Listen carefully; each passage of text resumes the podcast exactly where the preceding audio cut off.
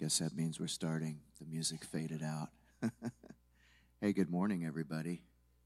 How are we all doing today? Who's a morning person? Who's not?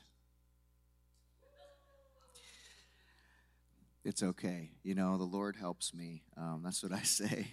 Uh, I'm a musician that likes to stay up late and then sleep in late. But ever since I started doing ministry, you know, he, he really helps me. My wife will tell you that um, I've had my moments getting up in the morning. And now my youngest daughter is the same way. So, you know, when you deal with it and then you have kids, they have a way of doing the same thing, you know, that you did. And so sometimes we can't get her out of bed. So that's fun. But uh, no, it's great to be here this morning. I want to go ahead and dive in. I know that uh, we got a few people that have to slip out early. That's no problem. Um, I feel like, you know, what we have to do today, there's a lot of material here. There's a lot of stuff that you can take with you, whether you can stay the whole time or you have to leave early. Um, just soak it up, you know, just get what you can.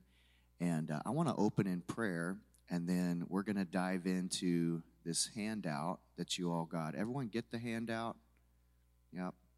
I know my wife is standing there, so she usually covers it. And uh, we were trying to get pins. We were scrounging around for pins. I forgot about it. We had all these this paper, and I'm like, oh wait, what if they don't bring a pen or a pencil?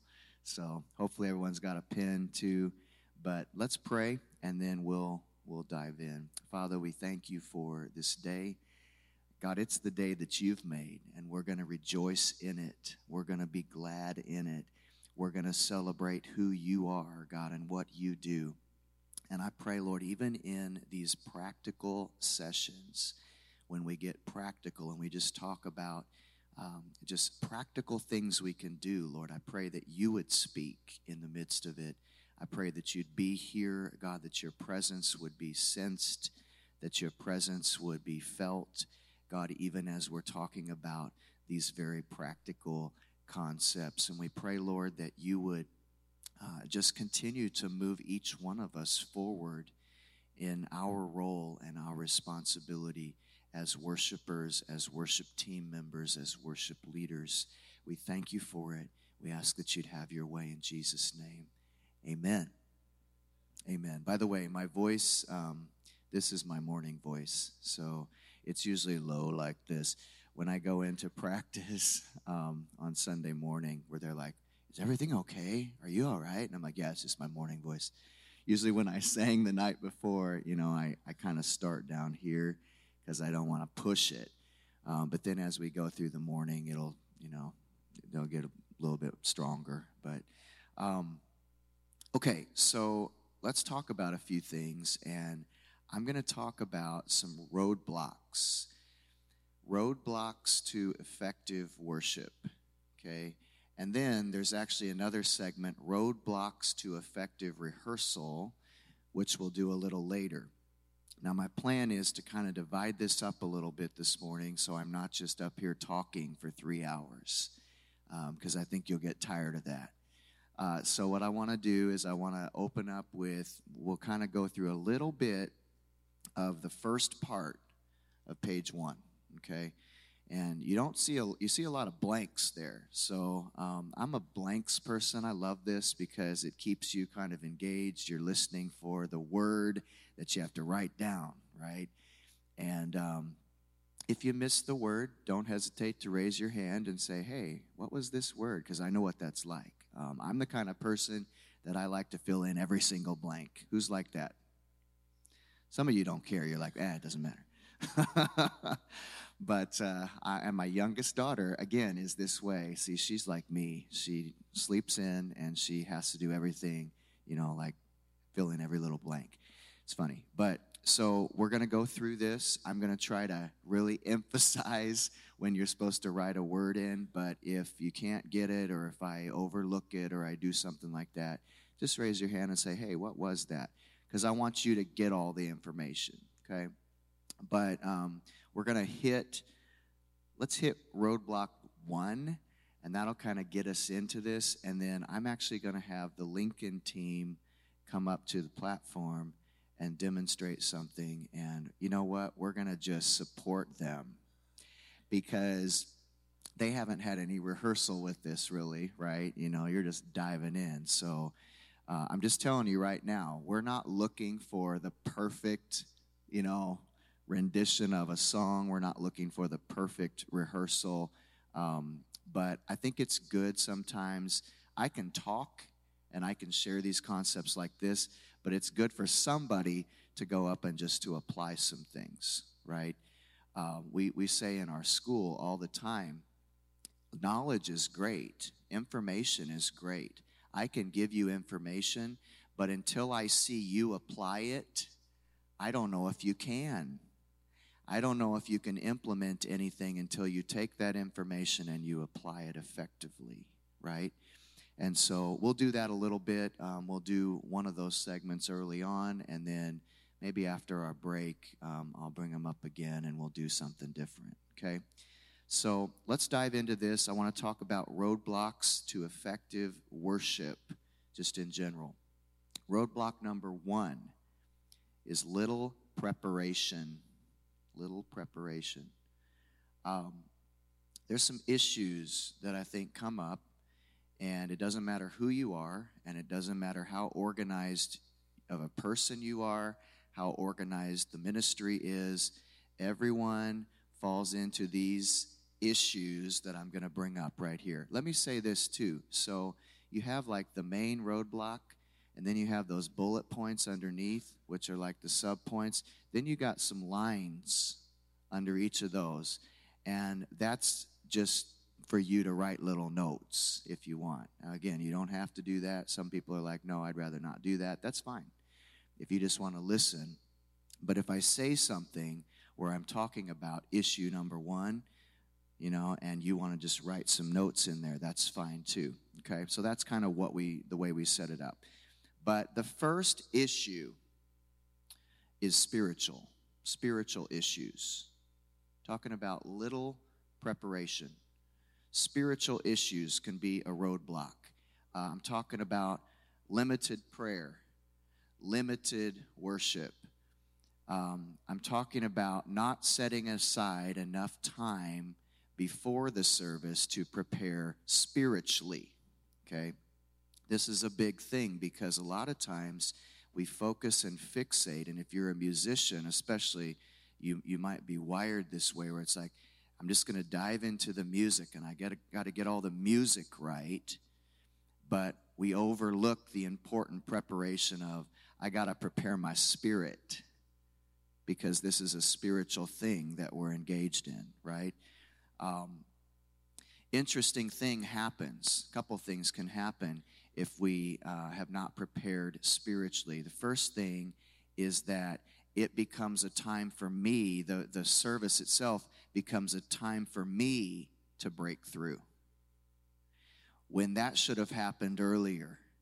That should have happened during the week. That should have happened in my personal prayer time, my personal worship time. Because if I'm waiting for Sunday morning to break through, quote unquote, myself, then I'm going to have a hard time really ministering effectively that will allow them to break through, okay? Because I'm caught up in, okay, I didn't really prepare enough this week, and so this is becoming my personal worship time. I would say when we come into a corporate experience, that's not just your personal worship time. It's not your personal worship time as a leader. That's your time actually to give, to give out from what God has put in you during your personal worship times throughout the week. Okay? And so um, it's not really the, the time for us to, to try to break through ourselves. The other thing is we can just feel anxious.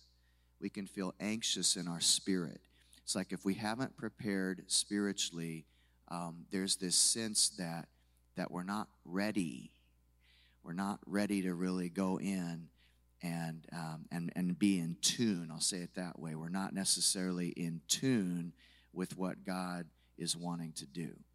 But if we do prepare spiritually, we're, we're in a better position, right? we're, we're in a better position to be in tune with where He wants to go and what He wants to do. And I'm actually going to be teaching a little bit about that tonight, um, yielding to the flow of His river. It's hard to do that if you've not prepared adequately spiritually, right? Okay. So, spiritual issues, that was the first one. The second one is musical issues.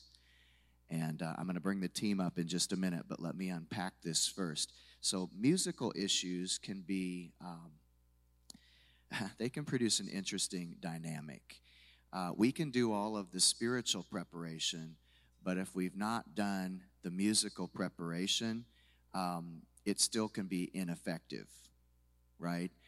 Uh, it's, it's kind of like a two sided coin. Both are needed. The spiritual is needed, and the musical preparation is needed, okay? If you don't work on both, then you're really not preparing yourself adequately. Um, what kind of musical issues? Well, uh, last minute worship sets. Um, now, I know that there are times and occasions where you don't have a whole lot of lead time, I'll say it this way, to put your set together. But one of the things I would suggest to any team is to have a set that you could pull out fairly quickly without a lot of lead time.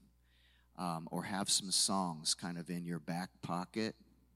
That I'll just say it that way, where you know if if let's say the pastor in the middle of the message says, "Hey, um, we're going to have a worship time at the end." Have you ever been in this situation and you didn't know this? And they're like, "Yeah, we're going to have a worship time in the end, and we're going to go for a little while. We're going to go for 20 minutes, 25 minutes, or whatever."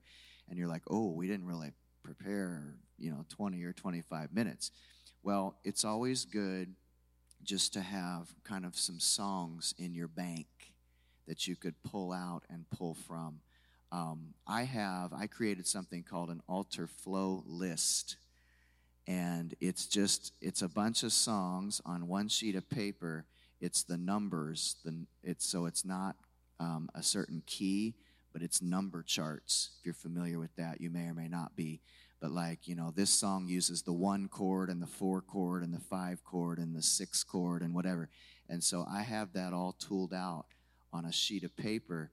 And so my team has that altar flow list and i can just point them to that and say hey just be ready for any of the songs on this flow list. Uh, that's something that we may utilize without a lot of lead time. Okay? That makes sense?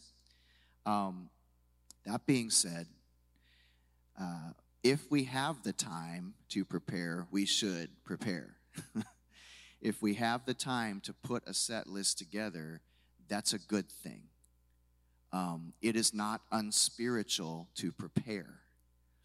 It's not unspiritual to ahead of time discern and determine some songs for a meeting.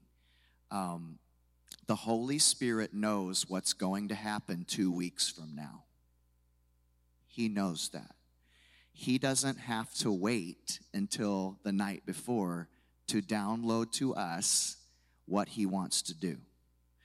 Um, and you know, I just take this posture in my prayer time, going back to spiritual preparation. When I'm praying um, about ministry in a place, when I prayed about the ministry here, it's like, Lord, what are the songs on your heart for these meetings? Simple as that. That's, that's generally my prayer. What are the songs on your heart for these meetings? Now, that could be a lot of different things, but what will begin to happen is He will impress certain songs on my heart.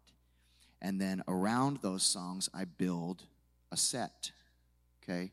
So I'm just saying that we can prepare a lot of the time we can prepare our sets ahead of time. Okay, what's another musical issue? Um, under rehearsed or under practiced team. Now, I'm going to talk about rehearsals later, um, but your personal practice is not the same as our team rehearsal. You understand that? Those are two different things. Personal practice, team rehearsal. The team rehearsal is not the time for all of us to come together and personally practice. a song that we've never heard in our life. The personal practice is where you need to, you know, learn your part vocally, instrumentally. You do that on your own, you do that throughout the week. And then when we come together for a team rehearsal, we all at least have a context. We all have kind of worked on this on our own to an extent, and then it's easier to pull it together as a group, as a team, okay? But but under practicing, not practicing enough individually will create musical issues, right? Okay. Here's the other thing, and this is going to segue perfectly into the team coming up and demonstrating something. Overplaying or underplaying. Overplaying or underplaying. That's another musical issue. Um, we have to find the right balance, okay? This thing called music, the beauty of music, is that there is a sense of rise and fall, there's ebb and flow. Um, not everyone has to be doing everything all the time.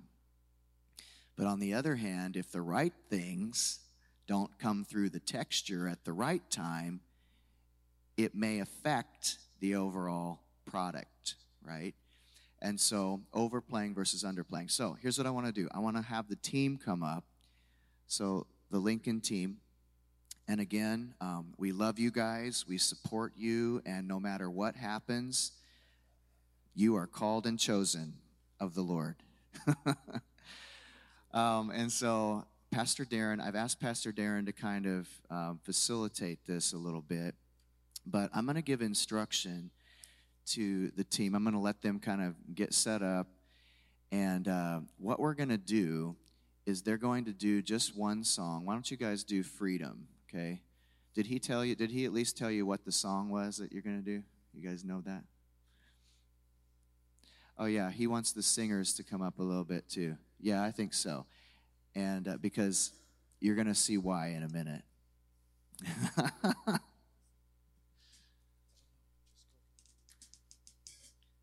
So I'll let you guys just make sure everything's on, make sure you can hear whatever. Yeah, just just do a little bit of that. That's okay. We all have to do that in our rehearsals. So.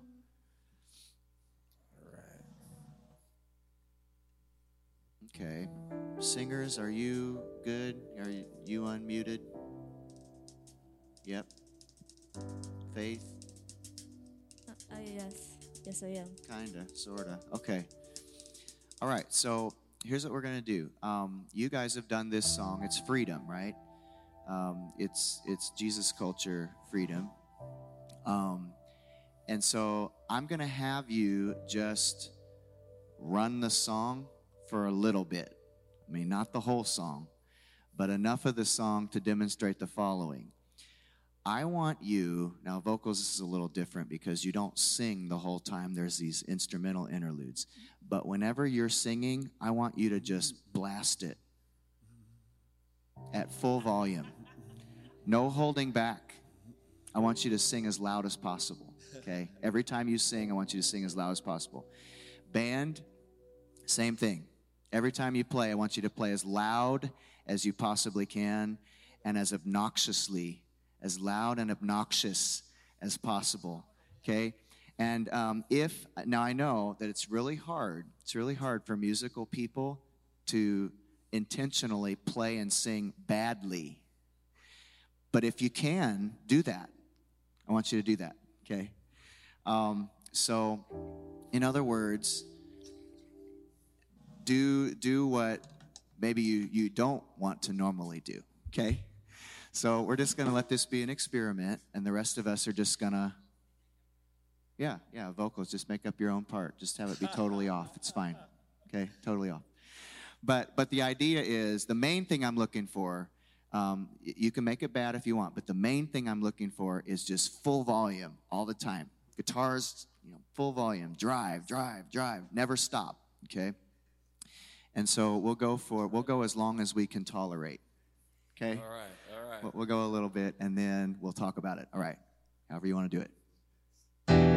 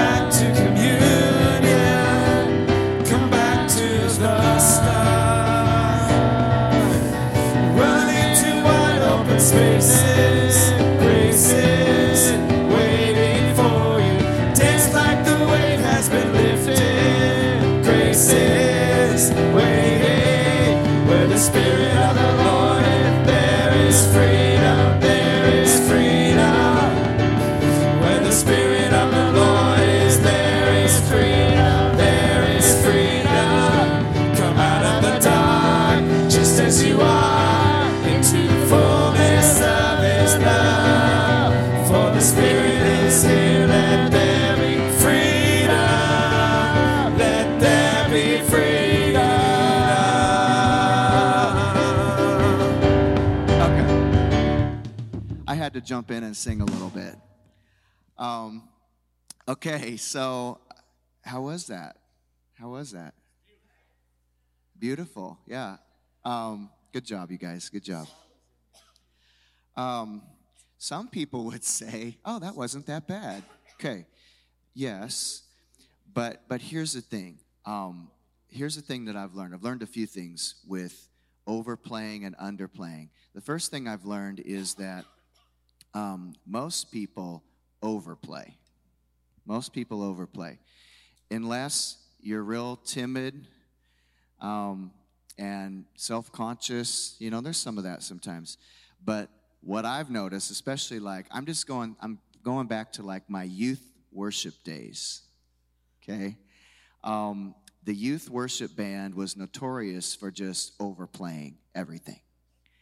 Like, they're so excited to just be up there and yes, this is my moment. I get to just, you know, jam on my guitar and it's just like a wall of sound. That's what I call it. A wall of sound the whole time. It's just constant. There's no fall. It's just all uh uh uh uh.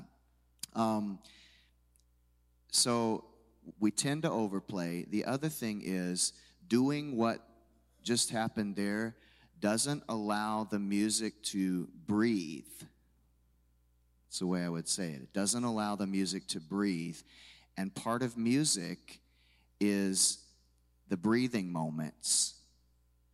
Um, there's just a, the rests, if you know anything about actual music, reading music, the rests are as important as the notes. Why is that? Because it needs to breathe. And so, even out here, you know, in a worship time when we're worshiping, and it's just all like that the whole time, and there's never any ebb and flow, rise and fall. Um, what will happen is it's it's like a it's an aerobic workout for the church, and they never get a chance to just go. See what I'm saying? Because it's just like go, go, go, go, push, push, push, push, up, up, up, up, up here. And there's never a moment to just sit a little bit and even maybe reflect a little bit. Um, you know that even the Psalms have what? They have those Selah moments. Selah moments.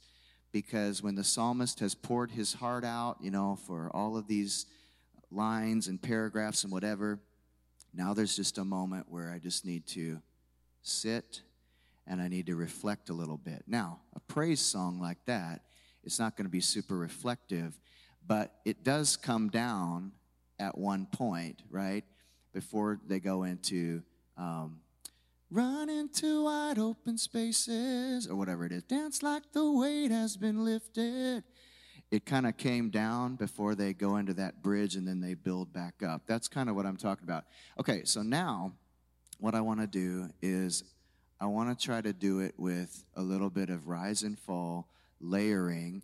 Okay, uh, I wrote some stuff down because I listened again to this song last night.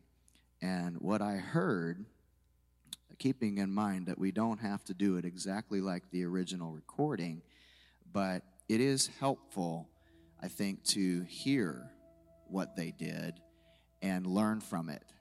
Meaning that, oh, maybe that was intentional. Maybe dropping down at that point was really intentional because it allowed us then to build back up to something. Um, let me say that too. We, if it's always strong like this, it doesn't give a chance to breathe.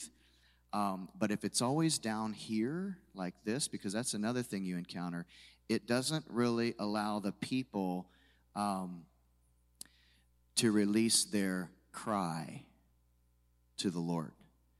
Um, it, it creates a self conscious situation. And I've been in a lot of ministries where, like, yeah, we don't, we, we keep our music turned way down. We don't turn it up. And I say, well, you, you got to find the right balance there because if it's not loud enough, the people out here don't feel surrounded by the sound, they won't sing because it'll, they'll, they'll feel self conscious. They'll feel like they're going to stick out like the sore thumb.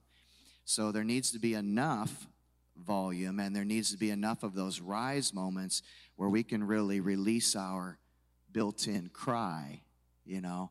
Um, However, if it's always like that, then it has the other effect that I talked about. Okay, so let's do it again. Um, here's a couple suggestions. They kind of they do that introduction, da, da, da, or whatever. You know, you can just play the chords or whatever you want to do, but it kind of starts a little small, and then like the next one, there's a little bit more. So even that introduction, there's a little build into um, the first thing. But then what happens when you go into the verse? It comes down in intensity musically because you have to hear and step out of the shadow, which isn't very high, and that's not going to stick through the texture if it's buried with all that loud music. And that's exactly what happened. We couldn't hear you at all when you started singing because that's low and the instruments were much louder. Okay, so the instruments coming down for that opening verse, pre chorus, will allow those vocals to come through the texture. Um, and then the chorus, like the first chorus they did in the original, actually wasn't real strong yet. They're just still kind of ramping up, they're building up to something. And then they go, they do a turnaround or an interlude or whatever you'd call it, which is the same chords as the intro, right? And that's where it actually starts building. Um, seems like it builds up there. Go, go into another verse and pre chorus like you guys did. It falls down again, but not as much. And a lot of times you'll encounter that where, you know, um, whenever they do another verse, like they did an opening verse, it was pretty low. The next verse, it's pretty low again, but there's a little bit more going on. Why? Because we're not at the very beginning we've come someplace in our journey and so um, you know it's it's kind of appropriate to have a little bit more going on in the texture and that just goes into you know the full chorus like that next chorus you do it's like full drive it's just all you know everything's in there and then like i said it's it seems like it drops down again going into the dance like the weight has been lifted is that the words the bridge Grace is waiting for you. Chains, chains. Thank you. That's it. Chains will fall. Yeah. So, yep. Um, so that's where it kind of drops down, and it allows you then to build these bridges. And a lot of times these days with our songs, things have changed a little bit over the years, but but what used to be a bridge, a true bridge, a true bridge, you wouldn't sing over and over again usually in songs. It would literally just be a little piece that was different from everything else that bridged you from wherever you are back to the final chorus. But our bridges today with a lot of our songs is just that different piece, but it's over and over and over and over and over. And if you just do it over and over and over the same way, it can get monotonous. So, what do we do with it? We build. You know, think of yourself like climbing a mountain, and you're down here on bridge one, and then bridge two, and bridge three, and bridge four. You've, you've risen to a final high point. Um, vocally, you can layer. You can just start unison. One person could sing. Give me the key again. Chains will fall, prisons shake at the sound of Jesus' name. Lives made whole, hearts awake at the sound of Jesus' name. Then everyone could sing unison. Chains will fall, prisons shake at the sound of Jesus' name. Lives made whole, hearts awake at the sound of Jesus. This is the third bridge. You could add a harmony in. Chains will fall, prisons shake at the sound of Jesus' name. Lives made whole, hearts awake at the sound of Jesus' name. Yeah. And sometimes you'll do a fourth bridge and if you do a fourth bridge, you can keep it just like the third. Like the third and the fourth can be the fuller ones where there was the harmony in there. Or you could do one harmony on the third one and then put the other harmony in on the fourth one. So you can do stuff like that.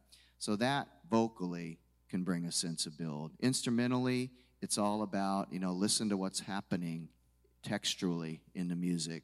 Um, I guarantee you that patterns are changing up as you're moving from bridge one to two to three to four, and activity is increasing. There's something happening that's bringing more drive as you move through that, okay?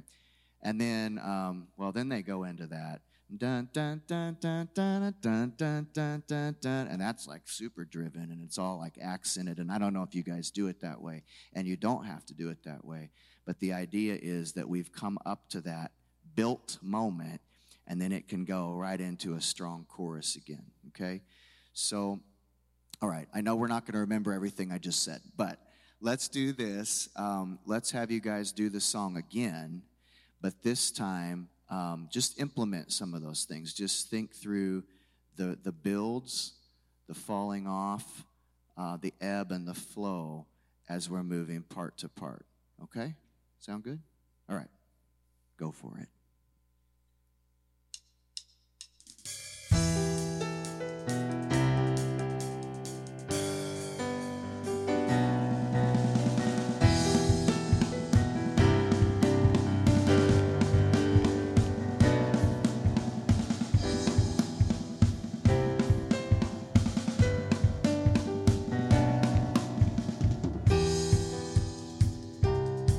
Yeah.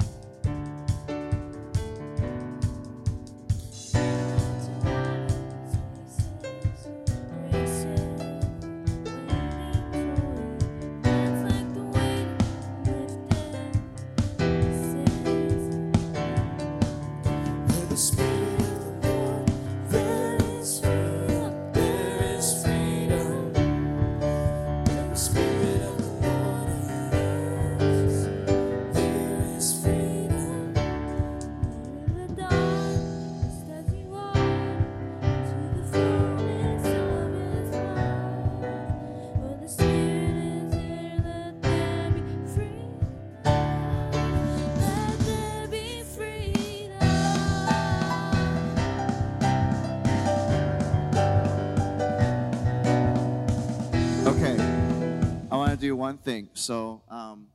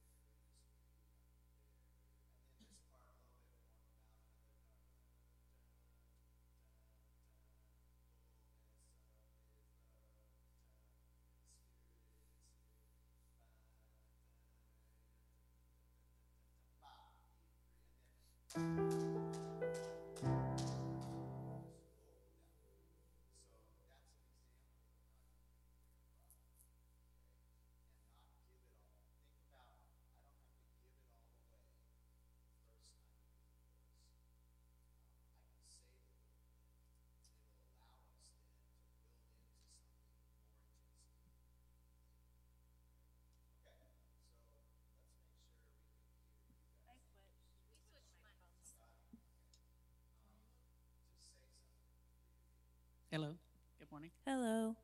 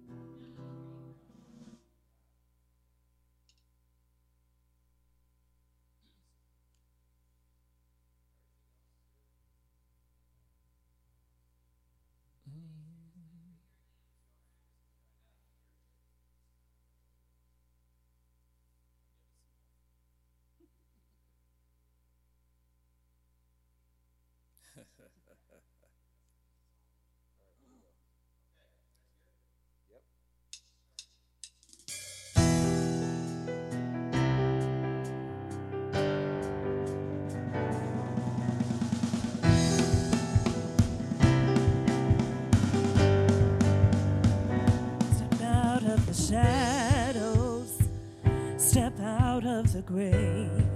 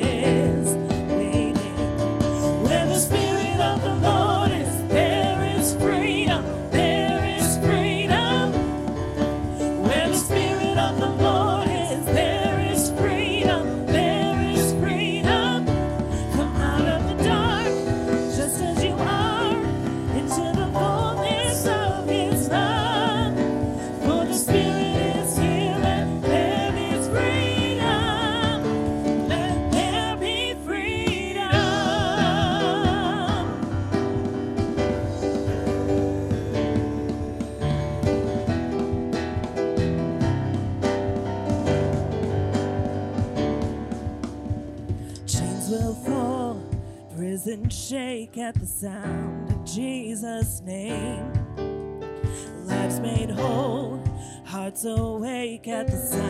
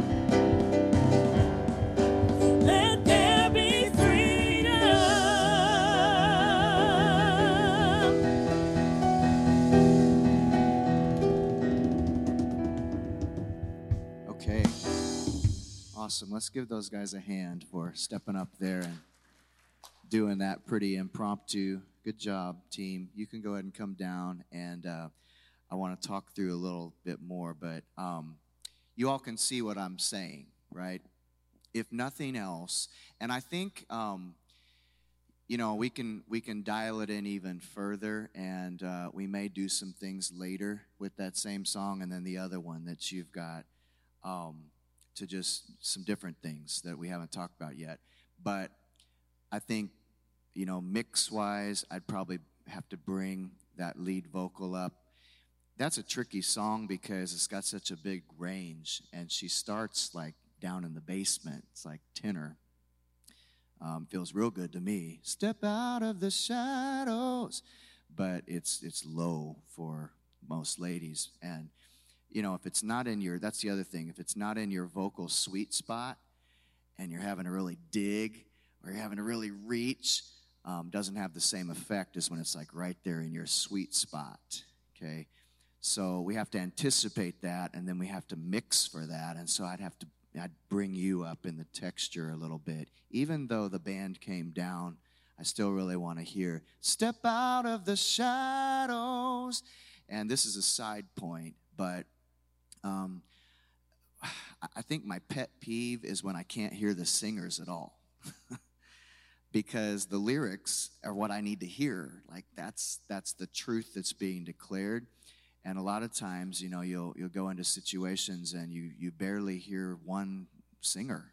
You barely hear that lead vocal. And so we want to mix to where the vocals come through the texture enough um, that the message can be heard. Amen. So, okay.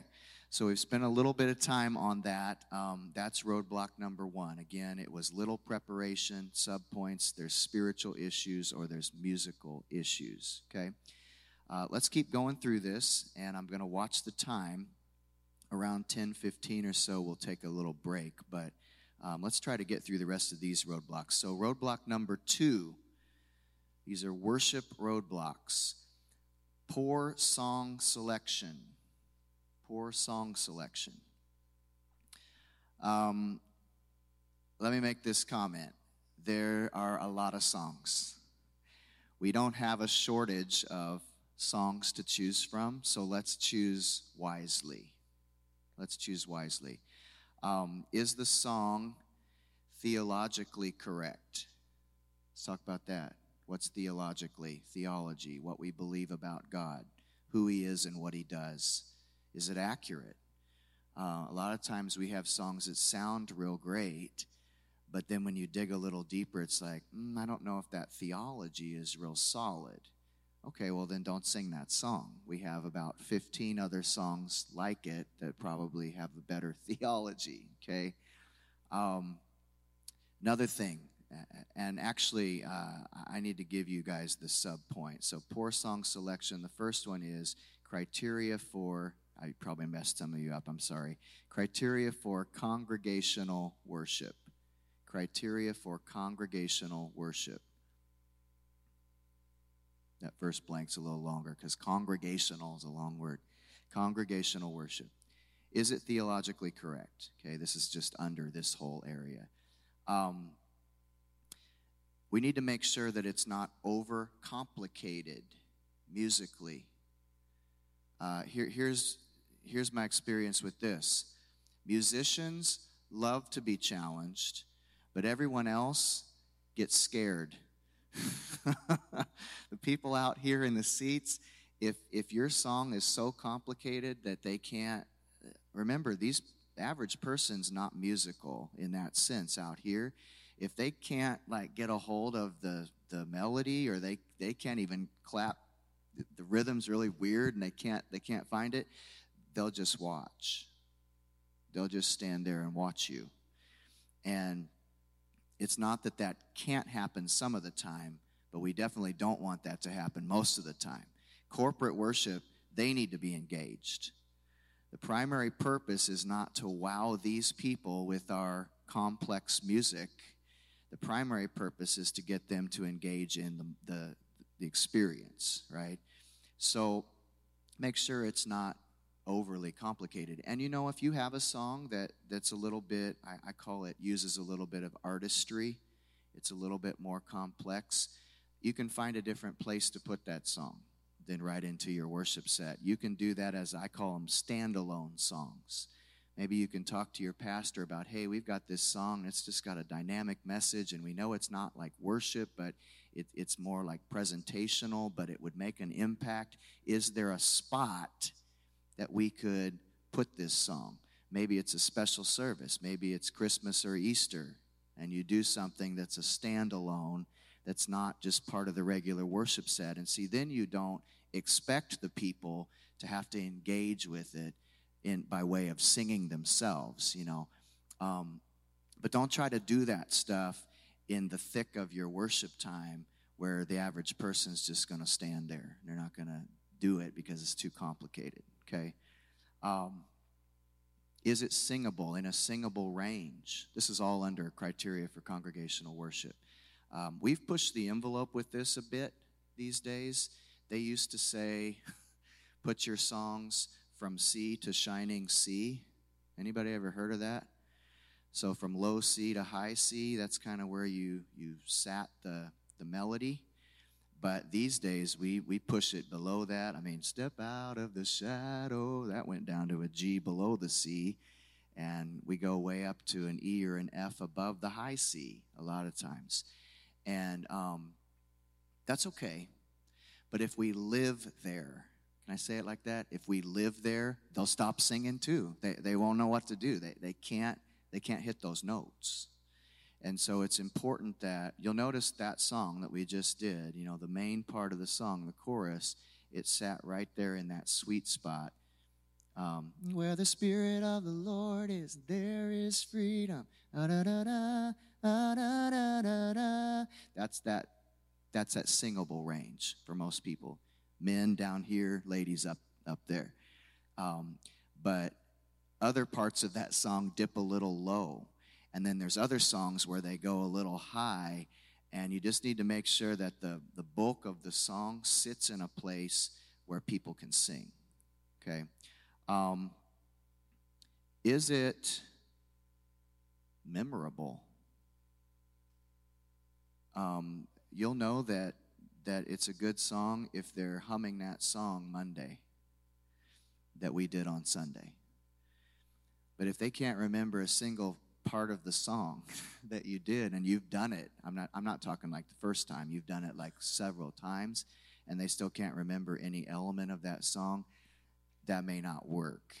Okay? Um, because again, we're putting what are we doing? We're putting truth on the lips of these people. And we want these people carrying that with them way beyond a Sunday service. And so let's let's do songs that are memorable, meaning that it's not just for this context, but they're going to take that lyric out with them and they're going to let that become part of their personal worship throughout the week. Okay? Um, does it work well corporately? This is all criteria for congregational worship. Um, there are songs that are great for my personal prayer time that I would not do in a corporate meeting. Um,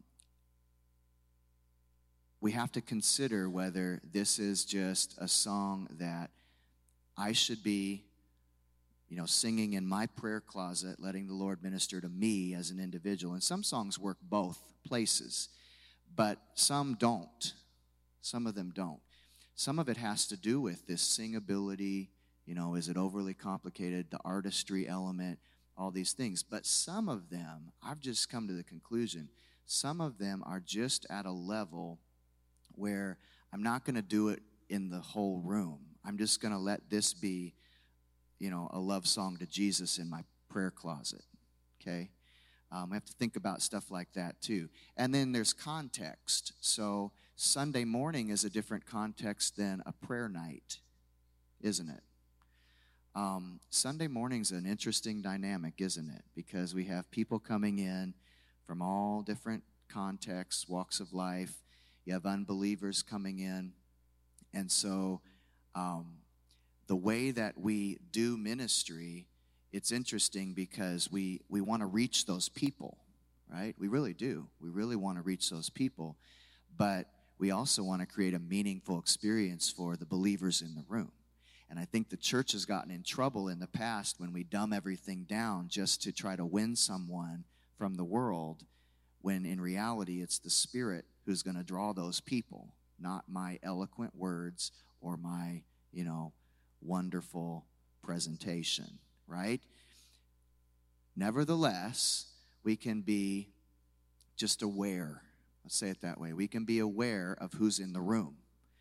And there's certain songs that are going to yield uh, better to a prayer night when I know, man, we got believers in the room. They're full of faith. They're ready to go after it. Tonight's going to be this way. We're going to go deeper. You know, uh, I'm going to do songs that facilitate that.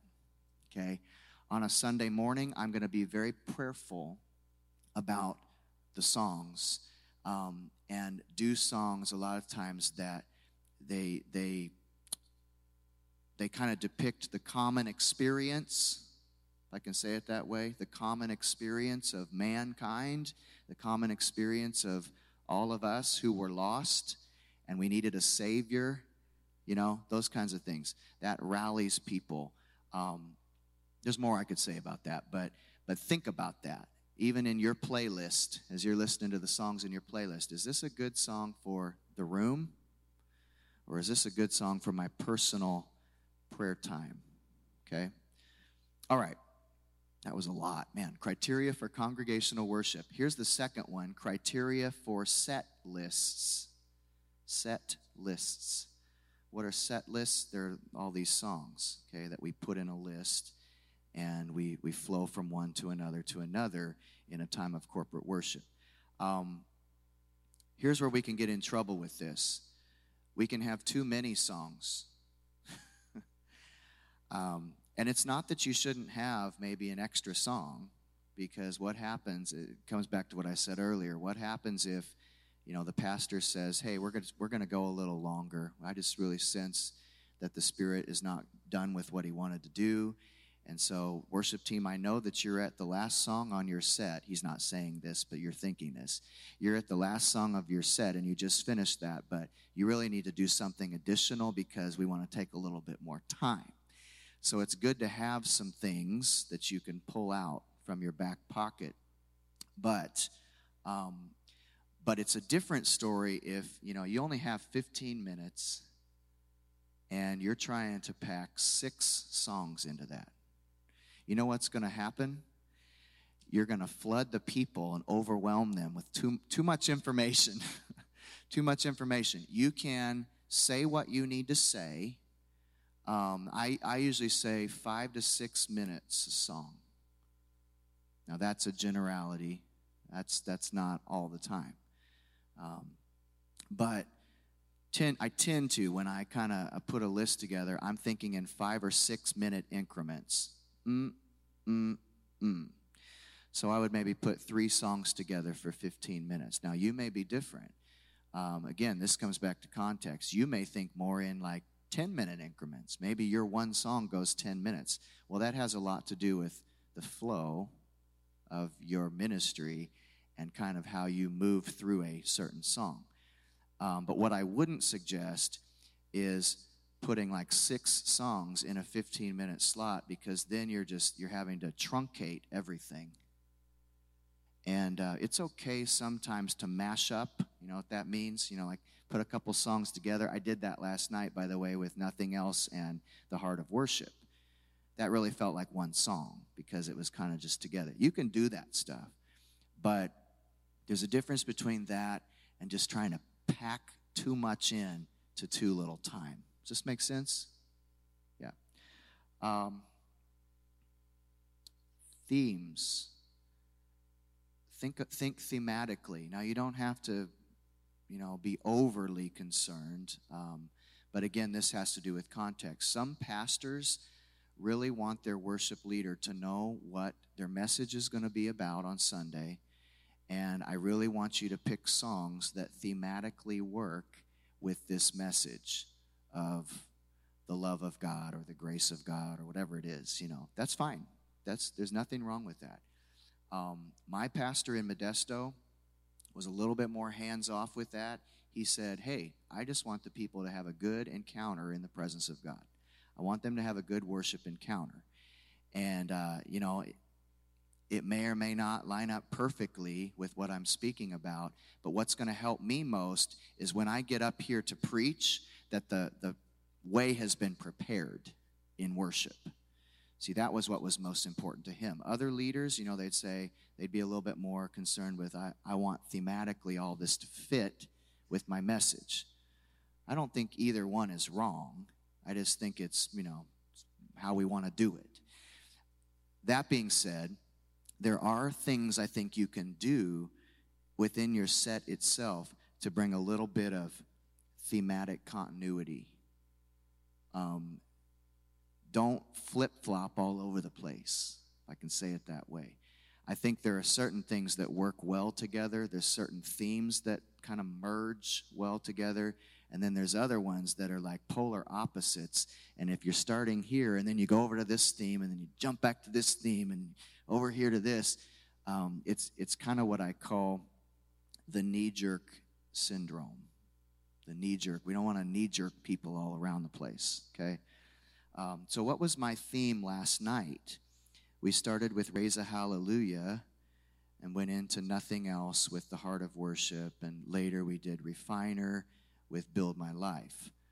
Um, last night was more, and I knew what I was going to speak about, you know, but last night was more about um, me coming into a place of dependence, a place of surrender.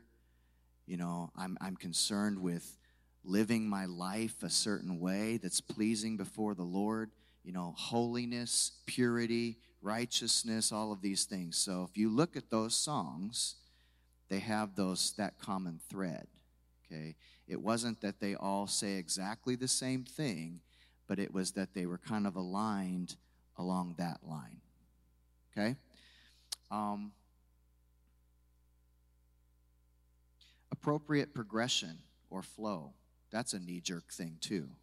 okay. So, what would happen if, uh, let me try to give an example here.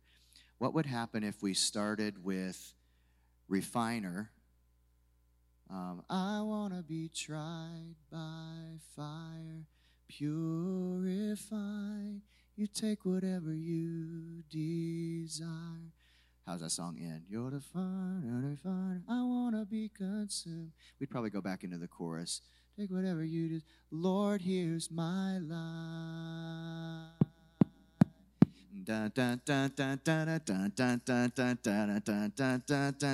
Okay, is it possible? It's possible. But you got to steward that the right way. Otherwise, it's like, whoa, it's happening right now? I was just in this moment this moment of surrender and intimacy, and then da da da da da da. Now, you can do it, but a leader has to know how to, to bridge that gap.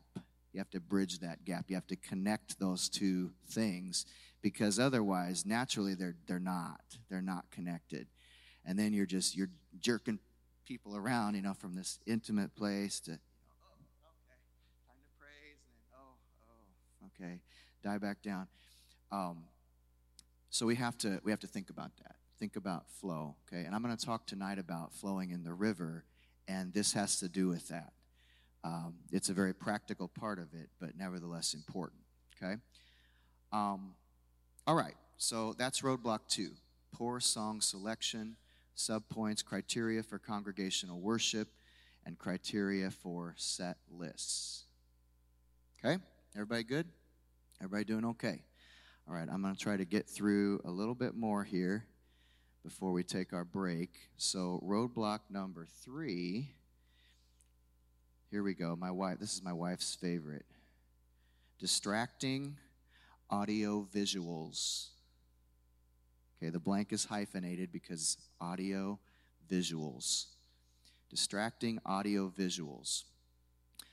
Um, now, this can have to do with technology, but it doesn't have to do with technology all the time. Uh, here's an example.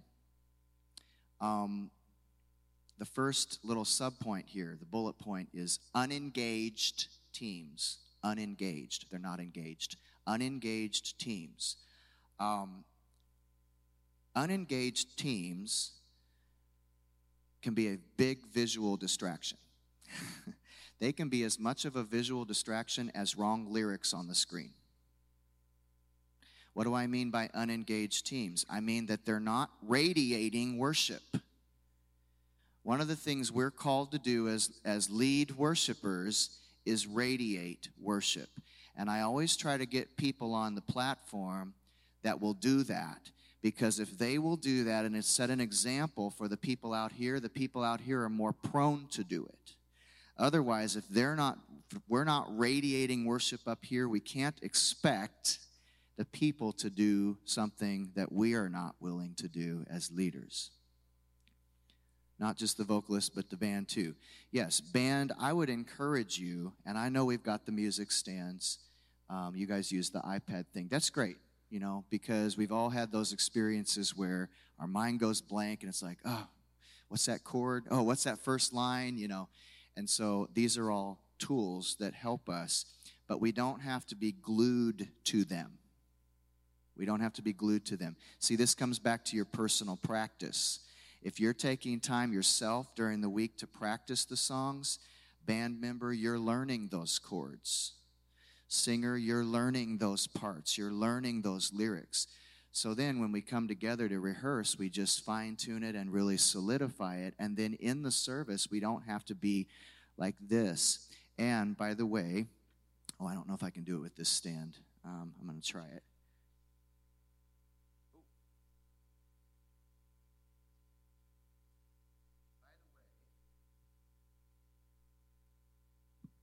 We don't need to do this either. Because the only thing I can see, if I'm a person out there, the only thing I can see is that big fat stand covering you up. So, what I would do, and this goes for band as well, you know, I'd put it, I'd put it down, and I'd even put it kind of like that. You don't have to be like this on top of it, right? Um, the idea is that those are tools to help us, but as much as possible, we need to get out of that and we need to be able to radiate worship. Okay? Um, all right. Let's see where I'm at. Do what you're singing. That's, that's another part of this, the unengaged team thing. I said this last night. So, um, if we're talking about lifting our hands and we don't do that, now I know musicians you're playing, so you probably can't do that. Sometimes I will, though. Sometimes, you know, if if I've got a good uh, team of musicians behind me that are covering something, you know, I'll just I'll take a second to do this, and it just it shows the people, hey, he's doing what he's singing. Yeah.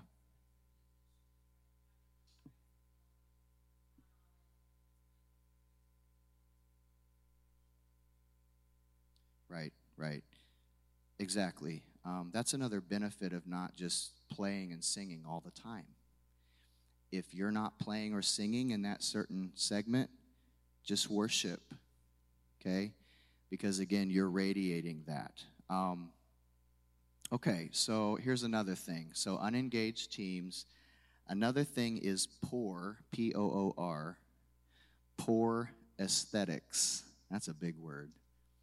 Um, what I mean by that is just the visual look of everything, the visual look. Um, you can have distractions visually. You can have distractions on the platform. Um, you can have distractions with your lyrics. You can have mistakes in the lyrics. You can have the wrong lyrics up there. You can have a really distracting background. My wife could talk all about this all day because um, this is her world. But we need to think about those things uh, because, again, they, they can take away from what should be the focus. If all I'm doing is being annoyed by the wrong lyrics or that misspelled word that they keep putting up there on the screen, now some people don't care, but I, I do, and there's other people who do. And so these people out here, we want to eliminate every barrier that would keep them from engaging in this worship time, right?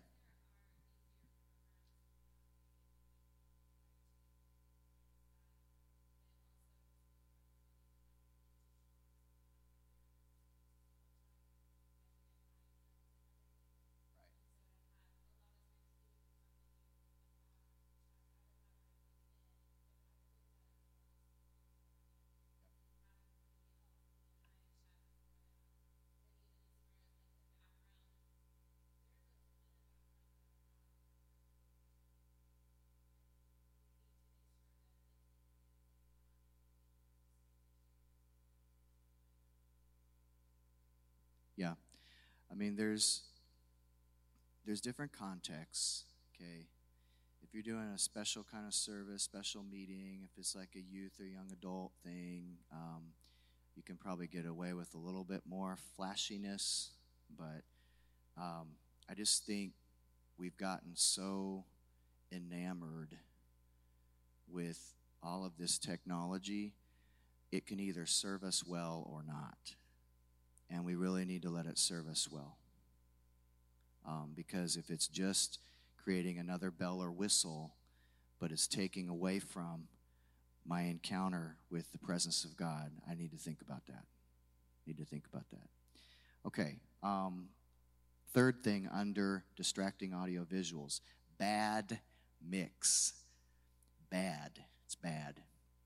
Um, this is an audio thing, and kind of alluded to this earlier. We need to dial things in um, so that the right things can be heard. Uh, and I understand that a lot of times in our churches, the audio person's a volunteer. Um, maybe they don't have a lot of background in this. Maybe they're just trying to serve. But I would really, really, really, really encourage you to get that person resources that's going to help them learn how to do this and learn how to do it better because you can be doing everything right up here, but if that engineer doesn't know how to mix it, it still is not going to work. Okay, it's not going to translate correctly out here.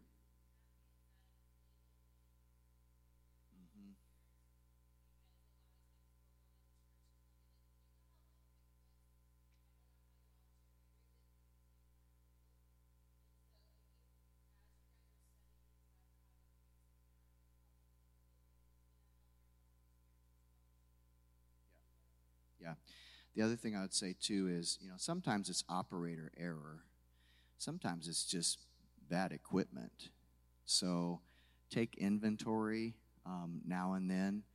I, I walk into so many situations where churches have used this thing for 30 years and they're like, well, you know, we just, we never really found a need to upgrade or replace. But if it's affecting the overall quality at a certain point, you really need to evaluate. Maybe you need to just get something that's affordable, but it's it's more up to date and it would help. Okay, I'm talking about the soundboards that are 30 years old, and half of the channels have died, and this doesn't work, and that doesn't work, and you just get into issues when that happens.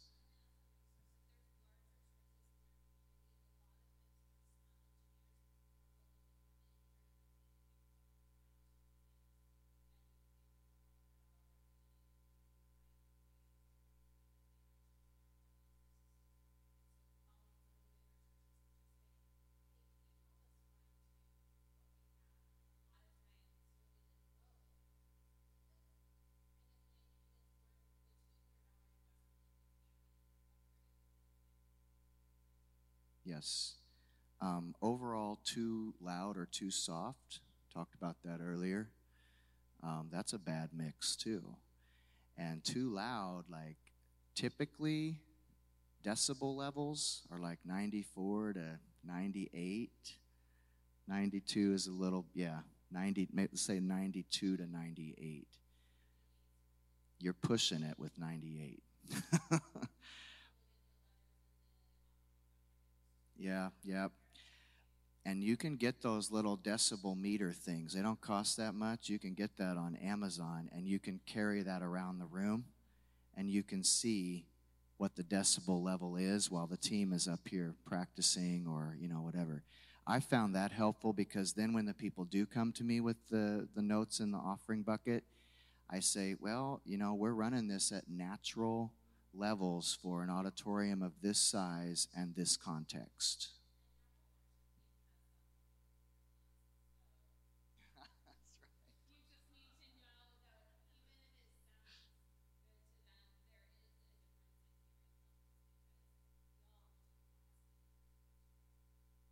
Yes.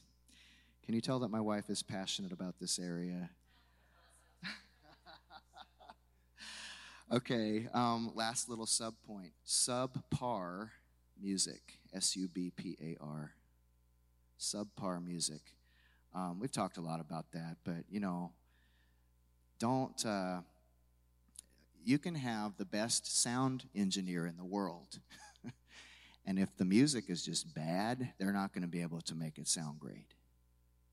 See, it goes the other direction too. And so we need to make sure that we've done our work, our practice, that our harmonies are correct, that we're not over singing or overplaying, you know, um, even over soloizing. You know what that is? That's like you just move off of the melody and you've lost everybody because no one else is singing the melody and we don't know what it is out here. Um, you can't do that too long. You can get away with it for a few seconds. But then, if you totally just steer away from the melody, I've been in situations where the leader never sang the melody, ever. And I know the songs, so I'm, I'm standing out here, I'm getting ready to speak or something, and they're doing the worship. And I'm standing out here and I'm just singing it. But most of the people aren't because you lost them. They, they don't, they don't, they can't readily come up with it without some direction from leadership. Okay? Um, all right. How are we doing? I think I'm going to go till 10:30 if that's okay. I want to get through these final two worship roadblocks. Roadblock number 4 is wrong personnel or you can put people in there if you want to. Wrong personnel, wrong people. Um, Got to get the right people in the right seats on the bus. And a lot of times we have we we are pastoral in ministry and we love people or we should. But one of the ways we one of the unintended consequences um, is that we just allow a whole lot of stuff that we probably shouldn't allow. Um, and if someone is not, listen, if someone is not gifted in music, um, if there's not evidence, this is how I like to say it there's always evidence of a call. So if there's not evidence that you've been called to this, then that means that doesn't mean that you're you're you know just discarded. That means that there's something else you're supposed to do. There's something else you're called to, and I want to point you in that direction. But a lot of people and they've been involved for a lot of years in ministry and no one has ever told them you're not called to this. they've just they've just allowed it to happen. So we have to be intentional as leaders to steer unqualified people toward a more suitable area of ministry and get the people in the worship team who are called to the worship team. Okay. Um, one of the subpoints here, the first bullet point, undefined standards. Standards. It's a roadblock. One of the roadblocks can be that you haven't defined the standards. So you're getting a little of everything because you have not said, this is what we're looking for. Um, I would encourage every worship leader to make up a simple job description for a worship team. Simple job description. We do that with everything else, but in the church we just say, "Oh yeah, you want to be involved? Sure, come on up." And we don't we don't do our homework and we don't check things out ahead of time and make sure this is a good fit. Um, the job description would say stuff like, uh, you know, I, you're saved. you have a heart of worship. Um, your commitment to the ministry is going to look like this. You know, you can outline those things and you can hand that to anyone who's interested in being involved. And right from the beginning, you've set clear guidelines and expectations. So there's no surprises later that, oh, oh, you're not saved and you've been playing on our team for a year? Oh, well, sorry. You got to repent right now. No, I mean, you need to handle this stuff before that point, right?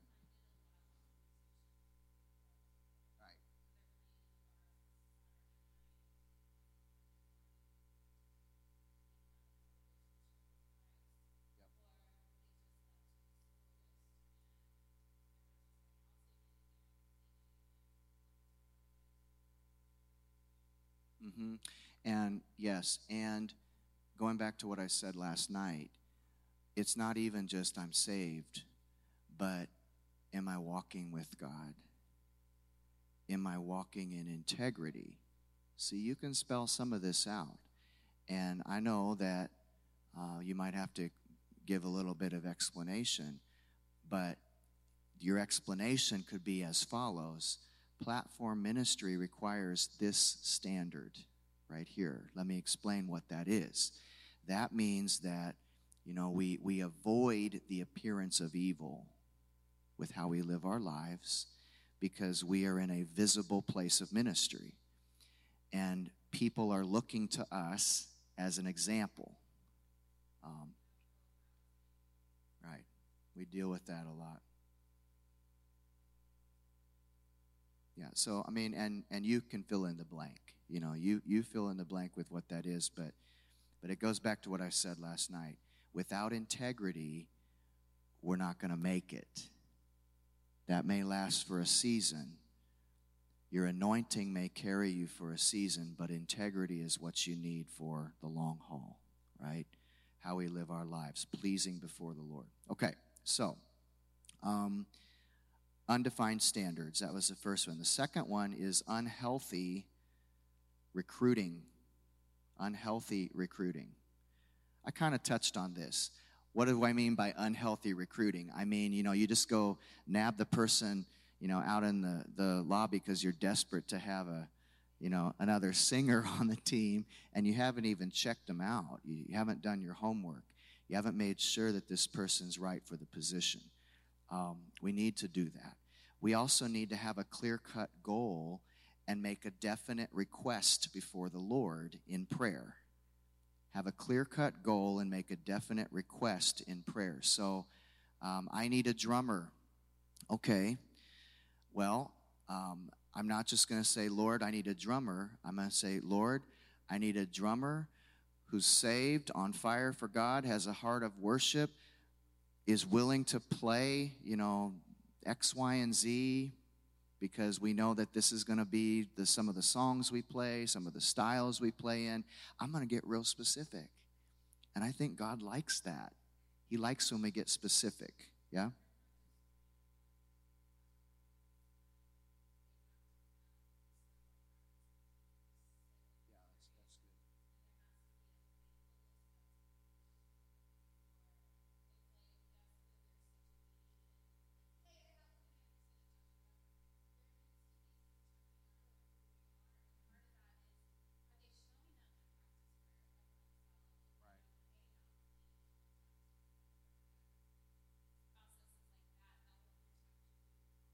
How many people here have gone through an audition for a worship team?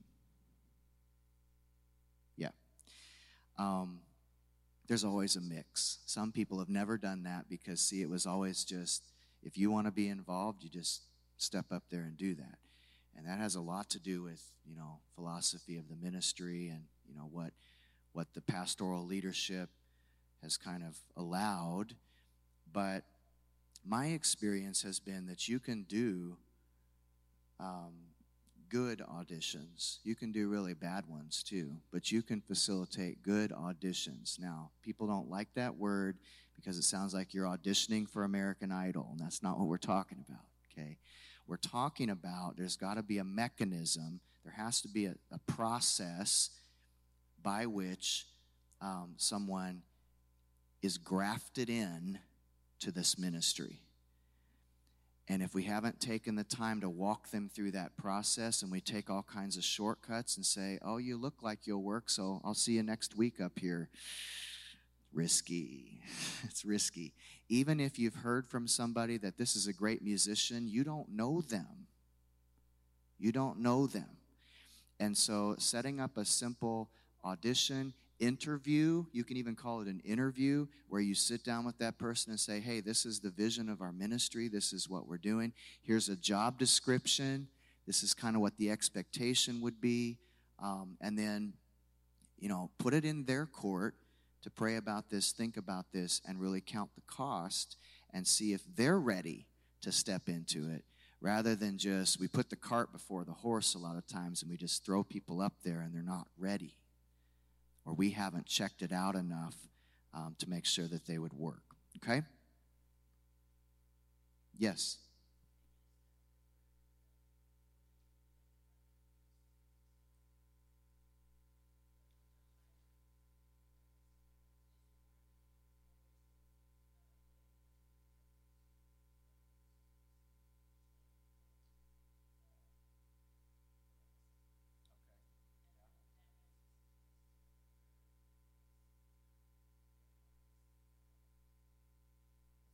Good.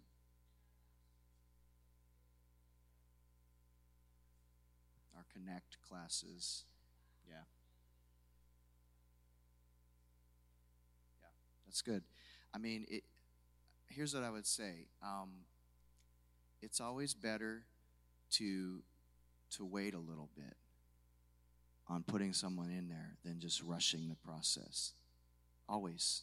I can think back to every situation um, yes, where it's bit us, and it's because I was too impatient.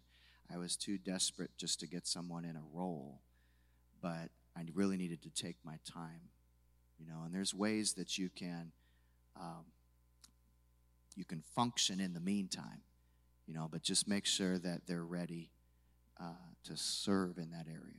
Okay, I want to move on to the fifth roadblock. This is the last one before we break. Weak leadership. Weak leadership. So you can have good people, you can have the right people, but if there's no one leading that team well, can break down. There can be some breakdown. Okay.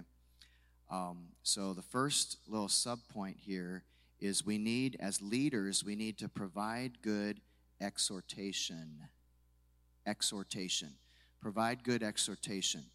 Um, this, this is a couple things. The first thing is just to our team, the team members. A leader needs to be able to lead that team confidently. Um, come into the rehearsal with a plan and communicate that plan to the team. Um, encourage the team. Recognize those moments when the team is tired or they're discouraged or whatever. And then as a leader, we have a responsibility to exhort them, meaning, you know, I'm going to bring encouragement. I want to bring a scripture to you. I want to remind you that God is good, that He is able. You know, it's those kinds of things. That's one side of exhortation. The other side is when we're in the meetings and we're leading worship, we're leading a song of worship. Did you know that what you say before that song starts, in certain interludes of that song, and after that song ends, what you say is incredibly important. It's incredibly important. Um, I talk to my students all the time about this, and I say, you know, um, if you don't work on your exhortation, you'll just end up saying the same things all the time. How do you work on your exhortation? Get in the Word, get in the Psalms, hide the Psalms in your heart, and you'll have a lot of you'll have a lot of tools. You have a lot of material to pull from um, when you stand before the people and you're exhorting them to worship. Also, uh, it's helpful in in certain moments, and I'll demonstrate this a little later with the team, but in certain moments, like if you're moving from praise into worship, um, it's helpful to just kind of craft a corporate prayer. Father, we thank you for, okay, we're going from freedom into um, King of Glory later, okay? So freedom's just ended, you know, it's, it's real big. Someone lift up a shout of praise. He's worthy, he's holy, he's able, he's faithful. God, you're, you have done an awesome work. Even now, Lord, even now we sense your presence. And we pray, Lord, that you would come in your glory and your power and that you would begin to move upon our hearts and our lives as we step deeper into a time of worship.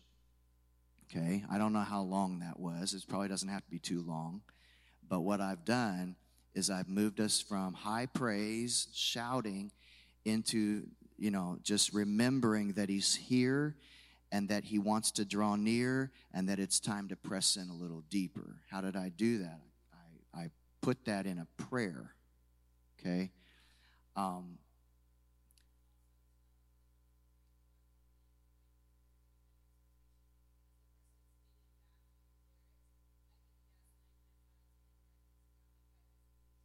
right, right. Yeah. Yes. Um, so I think with this whole thing, you know, it, it, it really, you can practice this stuff, you can work on this stuff, you can get more scripture hidden in your heart so that you're able to, you know, pull those scriptures out and those truths out in those moments.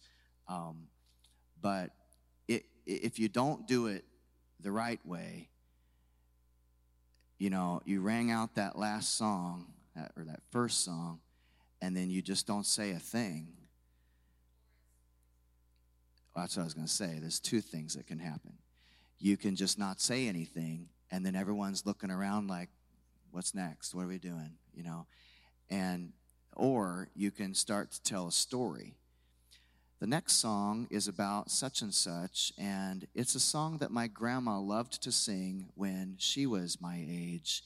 And we just want to honor her today, but I'm exaggerating, okay?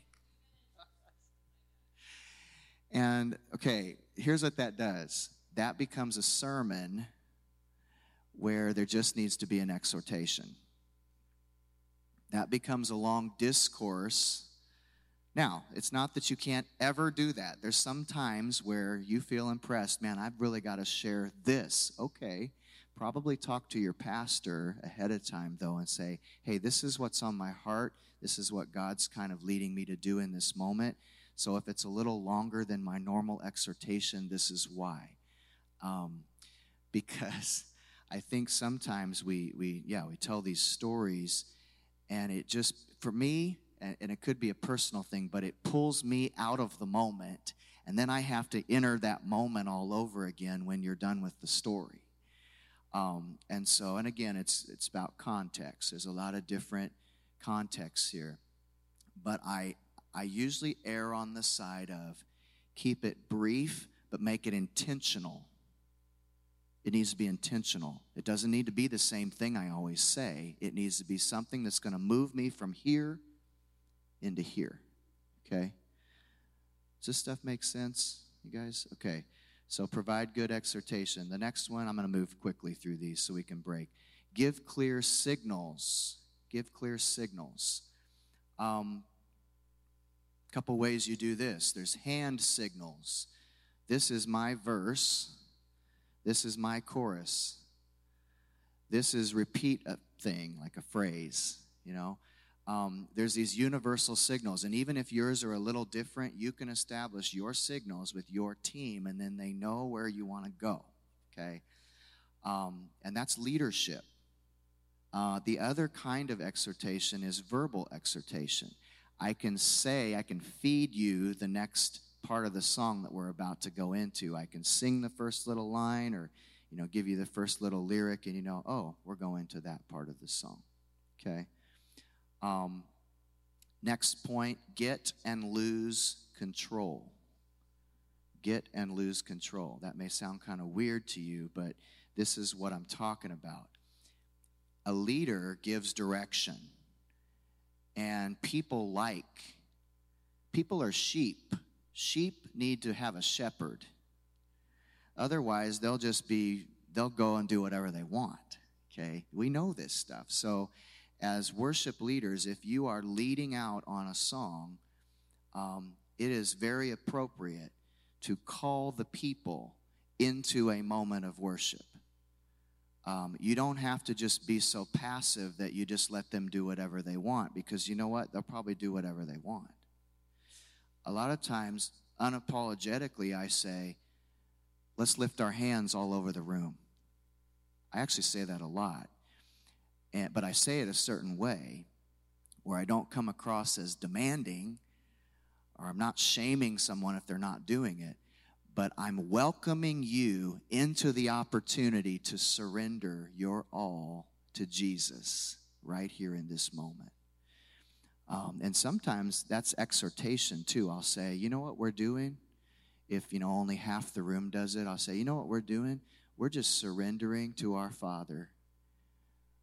We're, we're yielding our lives to Him, and then see a few more hands go up because, like, oh, that's what we're doing. See, we have the ability as leaders to help people, um, and that's that's what I mean by getting control. It's not that I'm saying we need to control the Spirit and do all that. No, I'm just saying we need to rally. There's a way that we rally people together to accomplish something, but then there's always there always has to be a place where we lose control.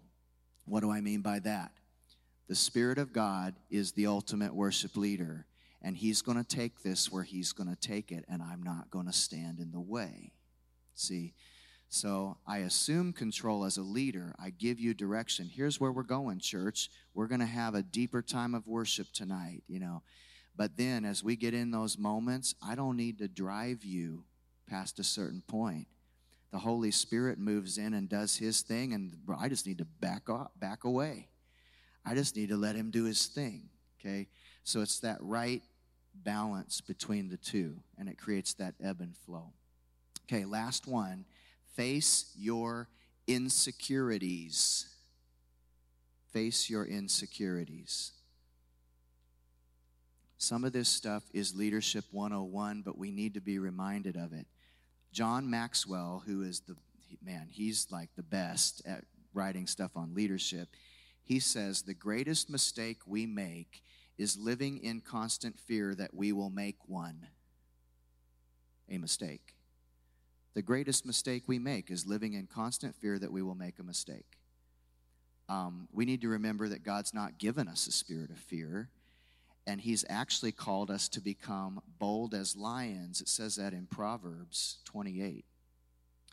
Um, and there is an authority. This is the last thing I want to say. There is an authority that we must contend for as worship leaders. See, I can just sing a song or I can lead with authority.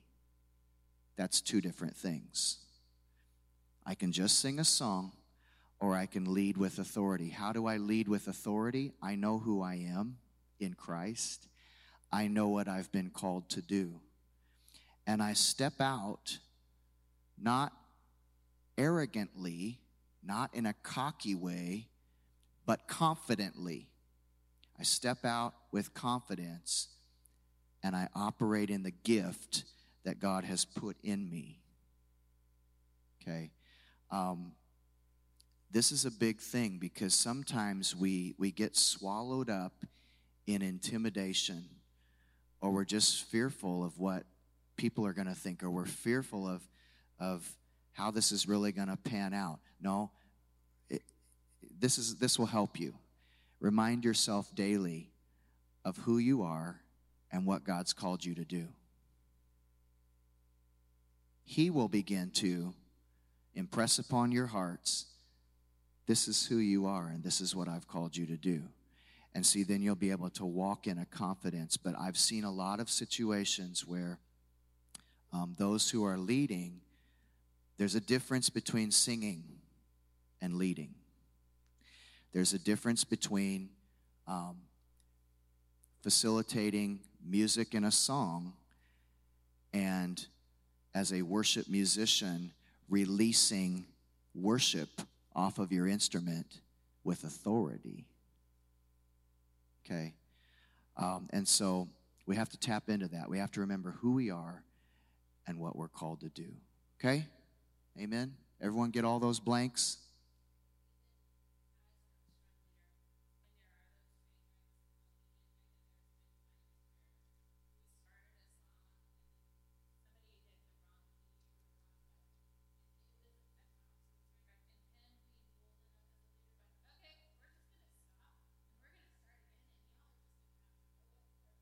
Yeah, that's a good point.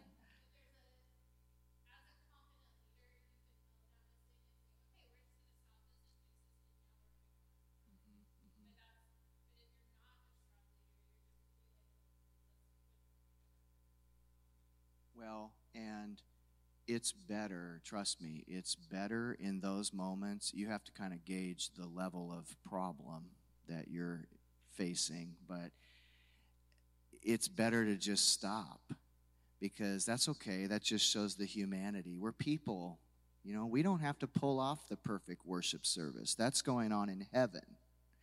What we need to do is we need to come into alignment with that and we need to do our best with what God's given. But yeah, um, it, it's it's painful to have to just endure the next five minutes of something that didn't start right. I'd rather just stop and start over, and let's do it right. Okay.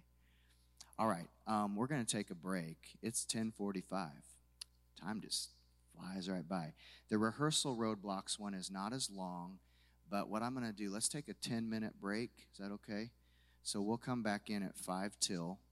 And um, Lincoln worship team, I want you to just go ahead and come to the platform and let's start the next segment with you up here. And let's do a little bit of those, both of those songs.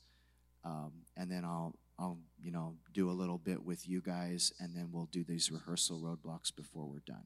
Okay? Sound good?